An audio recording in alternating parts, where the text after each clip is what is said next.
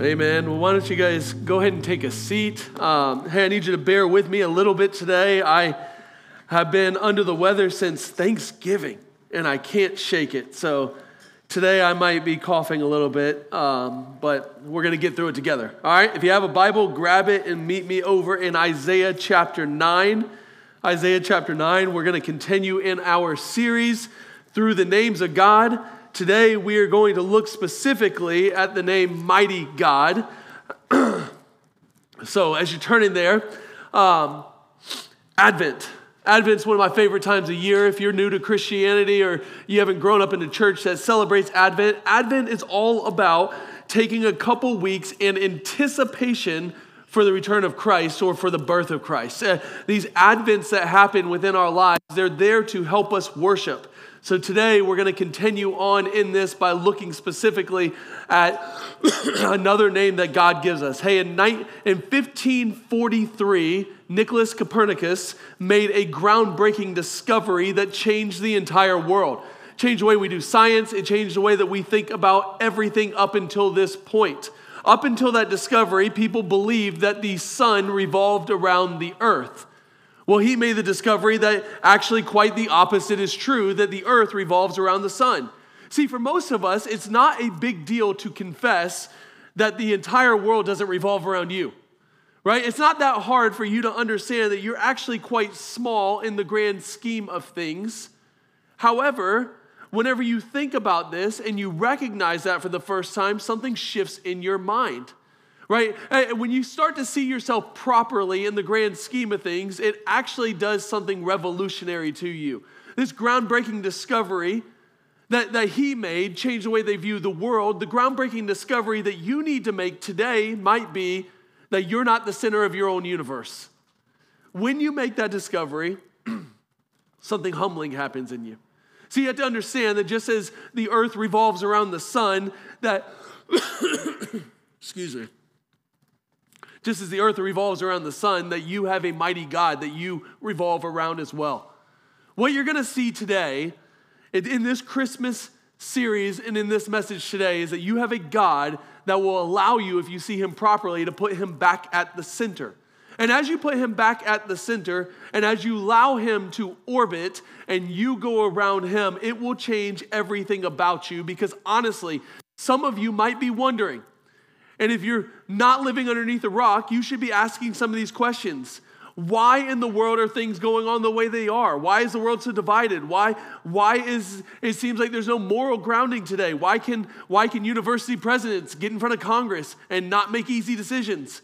Right? Why is society in such a terrible place? Why do we have more freedom, access to money, flexibility than we've ever wanted? And yet, at the same time, that, that it seems like we have more knowledge than ever before, why is life expectancy going down? Why are suicide rates going up? Why is depression at an all time high?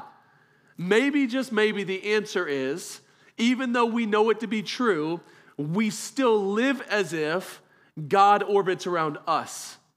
And maybe that puts us in a very unhealthy place. So, what if today we make the groundbreaking discovery in our own lives that we have a mighty God, and that mighty God is worth orbiting around?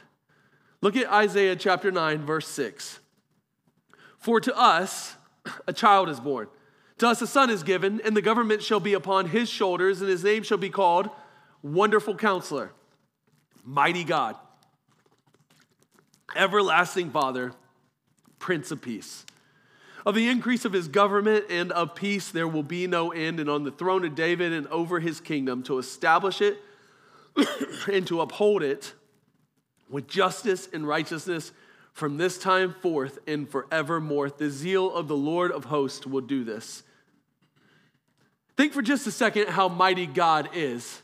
700 years before Jesus ever stepped foot onto this planet, the prophet Isaiah is making a declaration to you exactly what's going to happen. In this verse, verse 6 alone, you have 10 years of seminary compiled into one statement. Look at it again. For to us a child is born. I, I don't know about you, but if I were going to make up a story, it wouldn't be like this.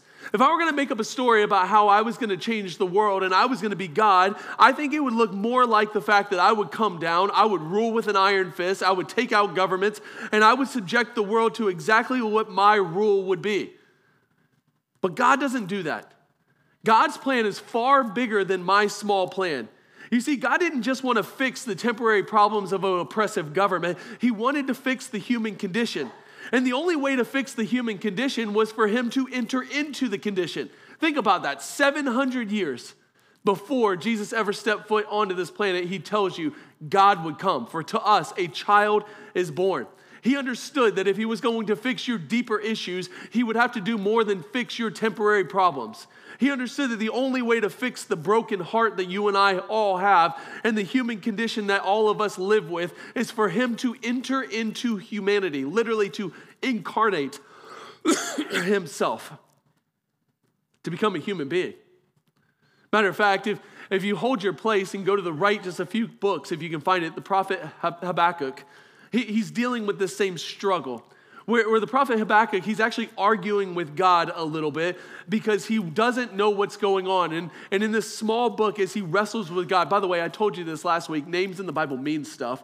If you didn't know this, the word Habakkuk literally means to wrestle. And the entire book is about him wrestling with God. And he doesn't understand the world is broken. He's sitting there saying, God, what is going on? The nation of Israel has been conquered. Uh, we, we've been deported to another country. We don't know how to handle what's going on. And listen to what God tells him. He says, Look among the nations and see. He says, Wonder and be astounded. For I am doing a work in your day that you would not believe if I told. You know what that work was? God was creating the greatest rescue plan in the history of the world. Watch this, a couple hundred years later, a child would be born. That child would be born in Bethlehem. And that child would grow up. He would live the perfect life that you could never live. He would die your substitutionary death in your place, and then he would raise from the dead. And then 50 days later, in Acts chapter 2, on the day of Pentecost, a group of people from all over the world traveled back to Jerusalem. Do you know who those people were? They were the people back in the days of the prophet Habakkuk who were spread out all over the world. And as those people came back to Jerusalem in Acts chapter 2, the Spirit of the living God falls on those people. They go back to their homes and they start the greatest church planting movement in the history of the world. And God is looking at Habakkuk and says, If I begin to tell you what I'm doing, you wouldn't be able to understand. But what I want you to know is I am changing the world. So much so, if you read the book of Acts properly, Paul, he shows up in all these cities and he says it's met by the brothers. Well, who are the brothers that started these churches? They're these people. How did these people get to those places? because God deported them 700 years prior to that, and he was starting the greatest church planting movement ever. Historians will tell you that the most perplexing thing about Christianity was the rapid development and the spread of it around the world. They would tell you that every other world religion developed over a long runway, but they don't have an explanation for Christianity because Christianity popped up out of nowhere. And the reality is, it didn't pop up out of nowhere because your God has been moving history since the beginning of time to accomplish his mission in the world. Think about this room. Think about this room for just an example. I was born in Germany. You got people in this room that were born in Korea, in Nigeria, in South Africa. And all of us, somehow, in some way, in 2023, are sitting in this room worshiping King Jesus right now. If you didn't know, like he says, look among the nations. I'm doing a mighty work. And if I were even to begin to tell you what I'm doing right now in 2023, as you think the whole thing is falling apart, you wouldn't begin to understand. But here's what I know God's not surprised by any of it. He knows what He's doing. And here's how He did it God became man. God became man, for unto us a child is born. I love the way John Calvin said it the Son of God became the Son of Man so that sons of men could become sons of God. That's the second reason, not just that God became man, but watch this to us a son is given. See, it's, it's, it's one thing for God to become a man, but he couldn't just be a child, he had to be the God man. In, in order for it to happen, a son had to be given. I told you this, John 3 16. For God so loved the world that he gave. Think about how mighty your God is. He's so mighty that he would be willing to enter into his own creation to change all of eternity. I'm telling you, this is why Christmas matters so much. The God who created the earth, the God who created the stars in the sky, came to live in his own creation. That God came back to earth, and he is the only king that will be mighty enough to worship. Think about a God that you can worship for a second. Think about it. Think about Jesus for just a second. Jesus was not born into a trust fund family. He didn't have money. He was poor, lived in obscurity, never published a book, never had more than 11 followers, really, didn't make millions of dollars. He humbled himself, walked on this earth. He lived your perfect life, died in your place, rose from the dead. And if you think about it, we have defined human history by this guy. It is no accident. Your mighty God was a child that was born into obscurity because he was son that was given, the rightful son and the heir of the kingdom. This is a remarkable king. Now listen to it. And his name shall be called. Remember this, this is how you should refer to God in his character. Wonderful counselor. I told you that last week. Wonderful meaning words too great to describe. Counselor meaning one that you should submit to with authority. Mighty God, everlasting Father, and Prince of Peace. Let's, let's drill down specifically on this second name, Mighty God. Y'all, the child that was born, the son that was given, he is a mighty God, and he is mighty. He's mighty for one reason alone because he actually has the ability to change you. You see, everything in this world offers you reformation or reorganization, but Jesus offers you transformation. You don't need a better version of yourself. You need to become something entirely new. And Jesus has the ability to do that because God came down, because He put on flesh, because He lived in your place. He can actually fix your brokenness. That's mighty. Honestly, I don't know what you're going through today. I don't know what you're carrying into this room. Some of you feel like you have this perpetual state of never measuring up. Like you haven't gotten to the point that you wish that you would have. Some of you are dealing with sicknesses in your family. You're dealing with marriages that are falling apart or kids that just aren't listening to you. And you're wondering, what in the world can you do? You can put a band aid on it, or you can listen to the transformative work that Jesus can do in your life. Because if you try to fill your void with anything other than Him, you're going to be like grasping for air. But listen to what it says. Listen to what it says in 2 Corinthians 5:17. Therefore, if anyone is in Christ, he is a new creation. The old has passed away, the new has come. You see the transformative work? There's nothing in this world that has the ability to make you a new creation like he is. Tell me of anything mightier than that, that can actually fix you from the inside out. Tell me anything that has more power than Jesus. Matter of fact, there's actually three things, three defining things about Jesus that makes him mightier and different than anything in this world. Let's look at him. Number one is this God is omniscient. That means that he is all knowing. Has it ever occurred to you that nothing has ever occurred to him? You ever think about that? The thing that makes God different than you and I is that he knows everything. Like that means that he has an, a level of understanding that you don't. And I think this is really important because for him to have a level of understanding that you don't means that he might be doing things that you don't understand. I remember when my oldest daughter, who is now 10, was three. and we had, a, we had a nanny at the time because we were both working out of the house. And, and we got a phone call that she, she was bouncing on a ball at the front window. And she slipped off the ball, hit her chin on the window, and busted her tooth through her lip. So we had to take her to the hospital. Come to find out, she needed surgery, and because of where it was, it was a plastic surgery. Now, imagine this. Imagine I'm sitting down with my daughter, and I'm trying to explain to her what's about to happen. Hey, sweetheart, we're gonna take you to the hospital. Some strange guy wearing a strange mask with gloves on is gonna come, and he's gonna take a sharp knife and he's gonna cut your face open. But don't worry, before he cuts your face open, he's gonna take a needle filled with poison and he's gonna put that into your arm, and it's gonna make you go into a state of unconsciousness so that he can cut your face open. By the time he's done cutting your face open, he's gonna stitch you back together, and then he's gonna, we're gonna wake up. You're probably gonna hurt for a couple weeks, and it's all gonna be fine. You're gonna be okay. It's like trying to explain chemotherapy to somebody. Hey, they're gonna kill your body to save your body. Like, what? Makes no sense. No, instead, what I did is I walked up to my daughter and I said, Listen, Emma, you don't understand what's about to happen, and I don't, I don't expect you to. What I need you to understand is that I love you, and what you're about to go through is for your good, even if you don't understand it. Will you just trust me? I mean, it, doesn't that make sense as a good father? Like, I'm probably way smarter than my three year old was. Now, here's my question for you If I'm smarter than a three year old, can you not in your minds think for just a second, maybe God is infinitely smarter than you? Maybe there are just things in this world that don't make a whole lot of sense. And, because we're blinded to our cultural moment, it's not gonna make sense.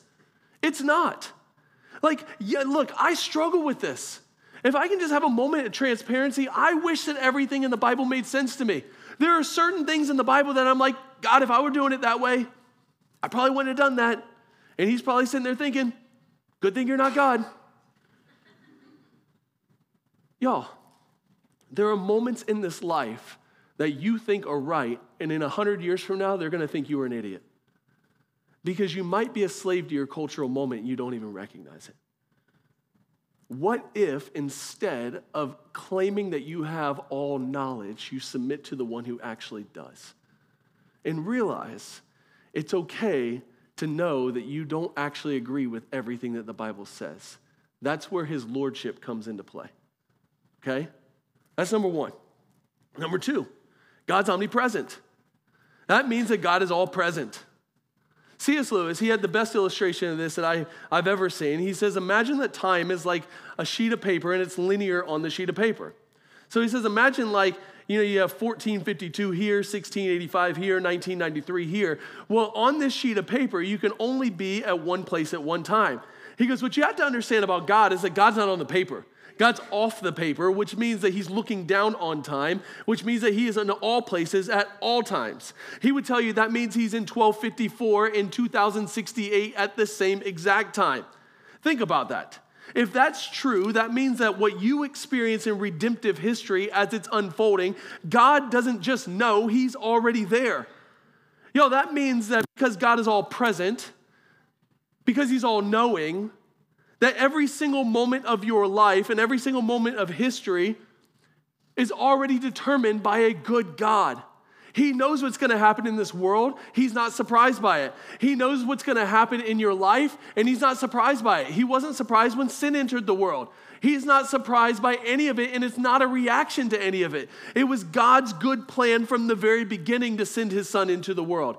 That, that makes the Christmas story absolutely incredible, by the way. That means that your son given, the child born, was always God's plan from a mighty God to bring him the most glory in this world.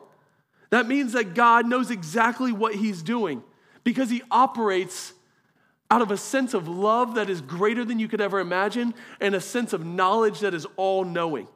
Y'all, if you're not starting to understand this, here's what I need you to get you revolve around God not the other way around. I mean, seriously, can you honestly not see how absolutely ridiculous it is sometimes that we expect God to cater to our needs? Some, some, somehow, if He doesn't fit into our cultural moment or our cultural paradigm, He's not good. Let me just say this. Sometimes I hear people say things like the, the structures of the Bible are so archaic. They don't work today. Like seriously, do you really do you really think that God's not powerful enough to be relevant 2000 years ago and relevant today? Like whenever he says things like marriage between one man and one woman for a lifetime is the best thing, do you not think that he knows what he's doing? By the way, all statistics would actually tell you that that's still true. The nuclear family revolving around a husband and a wife that stay together for a lifetime statistically have the best outcomes. God knows what he's doing. Here's the point when you submit to God's authority and live by His plan, everything gets better. And maybe, just maybe, the reason that culture is falling apart is because we're waiting on God to orbit around us, and we're not the center of the universe. Number three, God's omnipotent. That means He can do anything. And when I say anything, I mean anything. He's a miracle worker. Like he spoke and the world came into existence. He breathed and he brought life into you. When he comes back, he's going to fix the world. If God wants to do it, if he wants to save you, save your kids, heal you, he can. And if God wanted to rewrite history through the Christmas story, what makes us think that that's impossible for Him? Think about all the ways that God displays His power in this world. Let me give you three of them really quickly that He does it through you. Here's letter A God displays His power in you. Y'all, it's a miracle that you even exist. At some point, your parents decided after a good night that you were going to come into this world. And out of nothing came something. Think about this. Think about how intricate you are.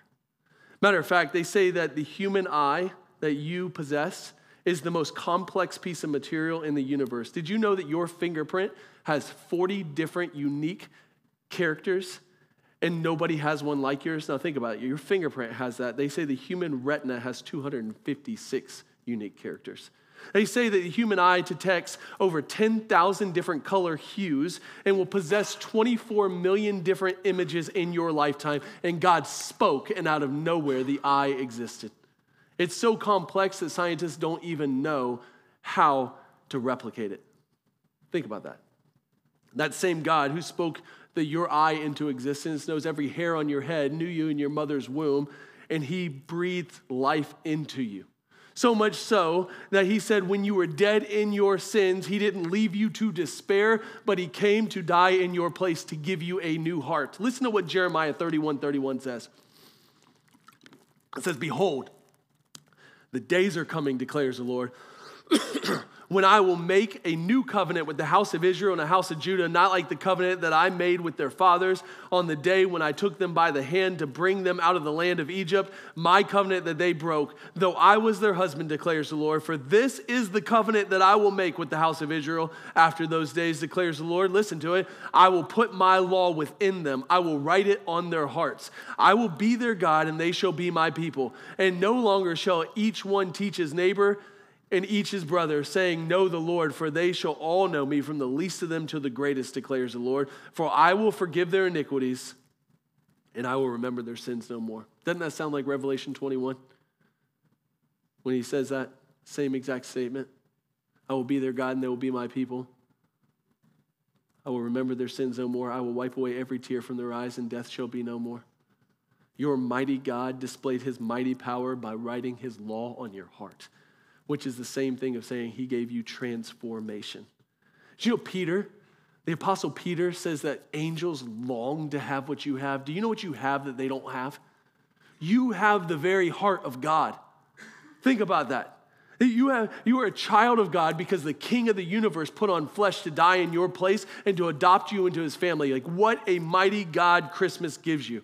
Here's, here's letter B God displayed his power by doing his work for you. Not just in you, but for you. That's the gospel. Jesus in my place. If you really think about the gospel, Jesus didn't just come to live and die for you, he died instead of you. There's nothing more powerful than the act of forgiveness that Jesus gave you. Think about forgiveness. When you forgive somebody, no matter what you forgive, you're choosing to absorb the cost of that penalty. So imagine today, you know, I'm driving out of the parking lot and one of you guys hit me with your car. And I just say, you know what? no problem. We're still at church. I'll cuss you when I leave, but I'll forgive you now. what happens in that moment? If I allow you to go, the car's still broken. I still have to absorb the cost of the car. Even though you're forgiving, the cost of the penalty, I'm taking it on myself. That's what happens with any transgression or any forgiveness. If you think about that, this is what happened when Jesus died for you. He absorbed the cost for you. So, so we like to talk about salvation as a free gift. It's free to you, and it costs God everything. And for some odd reason, we still operate with this assumption that we're not all that bad. Hey, you realize how this works. So imagine I take this water. All right, imagine the water is completely pure. Okay, I take a sip of it. Boy, you don't want what I got right now.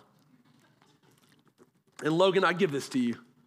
Would you take it? Would you drink it? No, because it's completely impure at that moment. Put a little drop of poison in there, the whole thing is corrupted. That's how sin works, right? It's not that you just did one thing, It's imagine trying to stand in front of a judge and, and, and you're, you're talking to him, you're like, but judge, I only killed one person. You realize how many people there are in this world? I only killed one of them. Like, I'm actually pretty good. If you only knew how many people I wanted to kill in my life, I only did it once. What are the judge going to say to you? You're ridiculous. You're a murderer. You've killed somebody. You see, the reality is if you break one law, you're a lawbreaker. And for some odd reason, we try to live with this cosmic scale of like, yeah, but I'm better than that guy. Why is that guy always Hitler? Of course, congratulations, you're better than that guy. Right? That's not the, that's not the measuring stick, y'all. The measuring stick is perfection. Right? Like I told you before, if I'm 99% faithful to my wife, I'm completely unfaithful. That's the how this thing works. But this is why Christmas is so amazing. Christmas is amazing because God at Christmas became just and the justifier. He became both. He worked in you because his justice means that he satisfied his wrath by taking the penalty on himself. That's how forgiveness works. He chose to absorb it in himself, which means he's just, but he's also the justifier because he did it himself. That's the beauty of Christmas. It's what makes him so good. Now, you remember this. Oh, I'm sorry, look at Colossians chapter 1. Listen to how he describes himself. Listen, this is Jesus. He is the image of the invisible God. This is your, this is your mighty God. The firstborn of all creation. Now, if you didn't know this, he's not actually saying he was born. This is called preeminence, it's a status. Okay, when you're the firstborn, it means you're rightfully the head. That, that's what he's talking about here. For by him, all things were created in heaven and on earth, visible and invisible, whether thrones or dominions or rulers or authorities, all things were created through him and for him, and he is before all things, and in him all things hold together. He is the head of the body, the church. He is the beginning, the firstborn from the dead, that in everything he might be preeminent. For in him all the fullness of God was pleased to dwell, and through him to reconcile to himself all things, whether on earth or in heaven, making peace by the blood of the cross. Show me someone more mighty than that God who is still willing to lay aside his authority to die in your place, to forgive you, and to call you into his family. He is an amazing God that worked in you. Letter C, the last one, God displayed his power by working through you. Yo, what's amazing about the Christmas story is it doesn't end with you. The God who put on flesh and came into this world is the same God who decided to put his spirit inside of every single Christ follower so that he can multiply the gospel all over the world. You remember I told you 2 Corinthians 5:17, listen to what the rest of that passage says. So he says this, all of this is from God. Now, if you back up one verse, not all of this, remember, he says, You're a new creation. But therefore, the old has passed away, the new has come. Now, all of this is from God, who through Christ reconciled us to himself. And here it is, and gave us the ministry of reconciliation. You get this, right? If God just wanted to bring you to heaven after you became a Christ follower, he would have just tractor beamed you right up. The reality is, he didn't do it because you are here to build his kingdom. That is, in Christ, God was reconciling the world to himself, not counting their trespasses against them, and entrusting the message of reconciliation to you. Y'all, what he's saying is your vertical reconciliation with God always leads to horizontal reconciliation with one another. Think about it. What's the greatest command of all, commandment of all? Love the Lord your God with all your heart, soul, mind, and strength, and love your neighbor as yourself. They go together. So, what does he say? You are his ambassador. That means that you speak for the king. That's what an ambassador does. Think about the amazing stewardship opportunity we have in this life. The king, the king gave you a message of reconciliation. Some of you are waiting for God to speak in your Cheerios. The only thing my Cheerios have ever said is, ooh. He's speaking through you. He's given you the message of reconciliation. Like, I don't care if you're a stay at home mom or a global CEO. I don't care if you're a teenager or a retiree. The same exact spirit that miraculously put a baby inside of Mary's womb and raised the Savior from the dead lives inside of you. Think about that. The problem, the problem in today's world is that we have created this secular sacred divide. The problem is some of you still believe this lie. You believe like I'm the varsity level Christian, that somehow God has called to give this miraculous message in a subpar sermon every week and you're just JV level to come and hear me talk. That's not what this is all about. The reality is is my job is to equip us to go be the church. See, my job as the pastor is to challenge you to recognize that you should fan into flame this spirit that lives inside of you. And if we really want to see God's kingdom expand to the whole world, it happens when Christians take up the mantle that God has already given you. You have the greatest calling ever. All, all you have to do is start to learn how to intersect your life with the things you're already doing and do it with gospel intentionality. Do what you already do and do it well where you're at. That's God's mighty plan.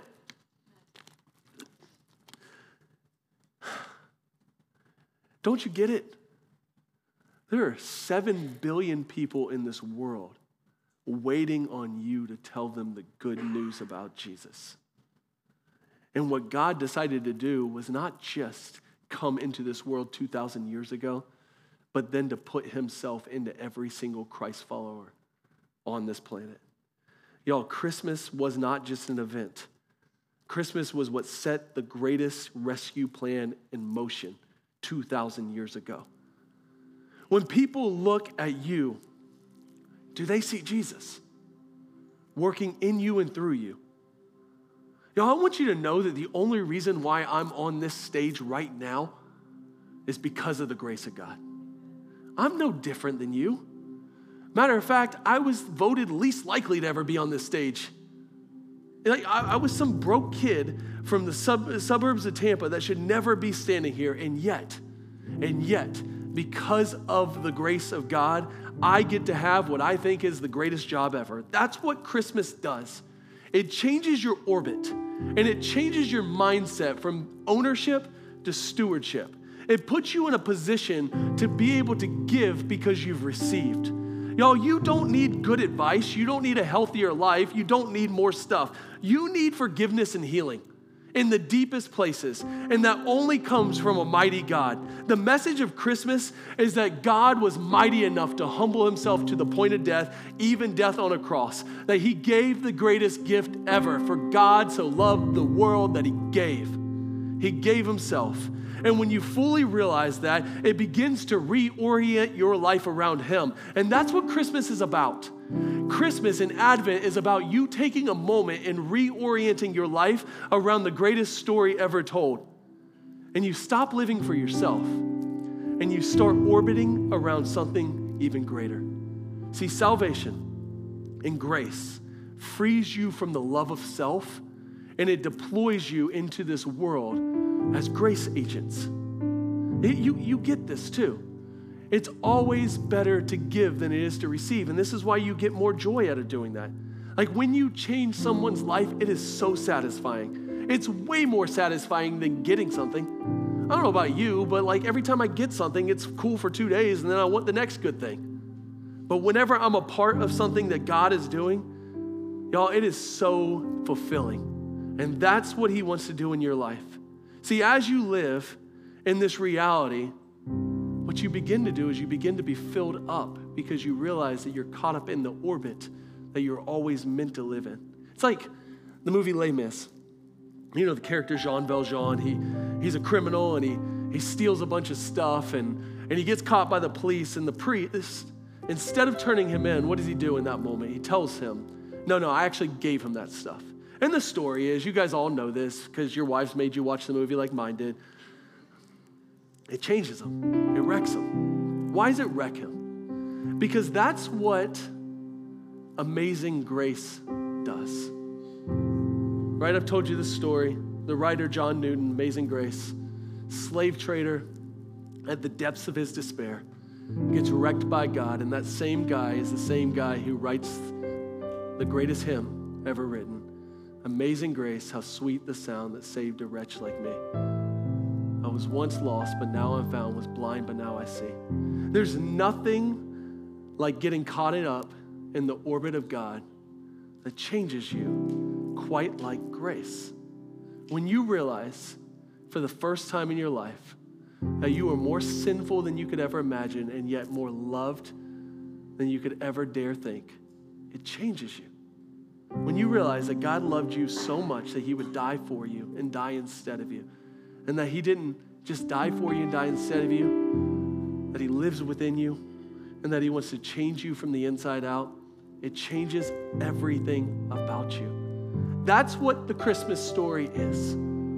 The Christmas story is about God reorienting your life back to the way it was always supposed to be. He's the only God mighty enough to take that gravitational pull of your hearts away from yourself and put them back into the orbit where actual joy and satisfaction and life are found. Let me pray for us. Father, thank you for your word. You truly are a wonderful counselor that speaks to us in the moments that we need it. You truly are a mighty God whose plan is greater than ours, who did the unthinkable, who was able to accomplish the thing that you and I would never be able to do. So, Jesus, as we get ready for this Christmas season, I pray that you would reorient our lives. You would help us to fix our minds and our hearts on our Savior. And I pray that we would worship you, for you are worthy of it. And I pray all this in Jesus' name. Amen.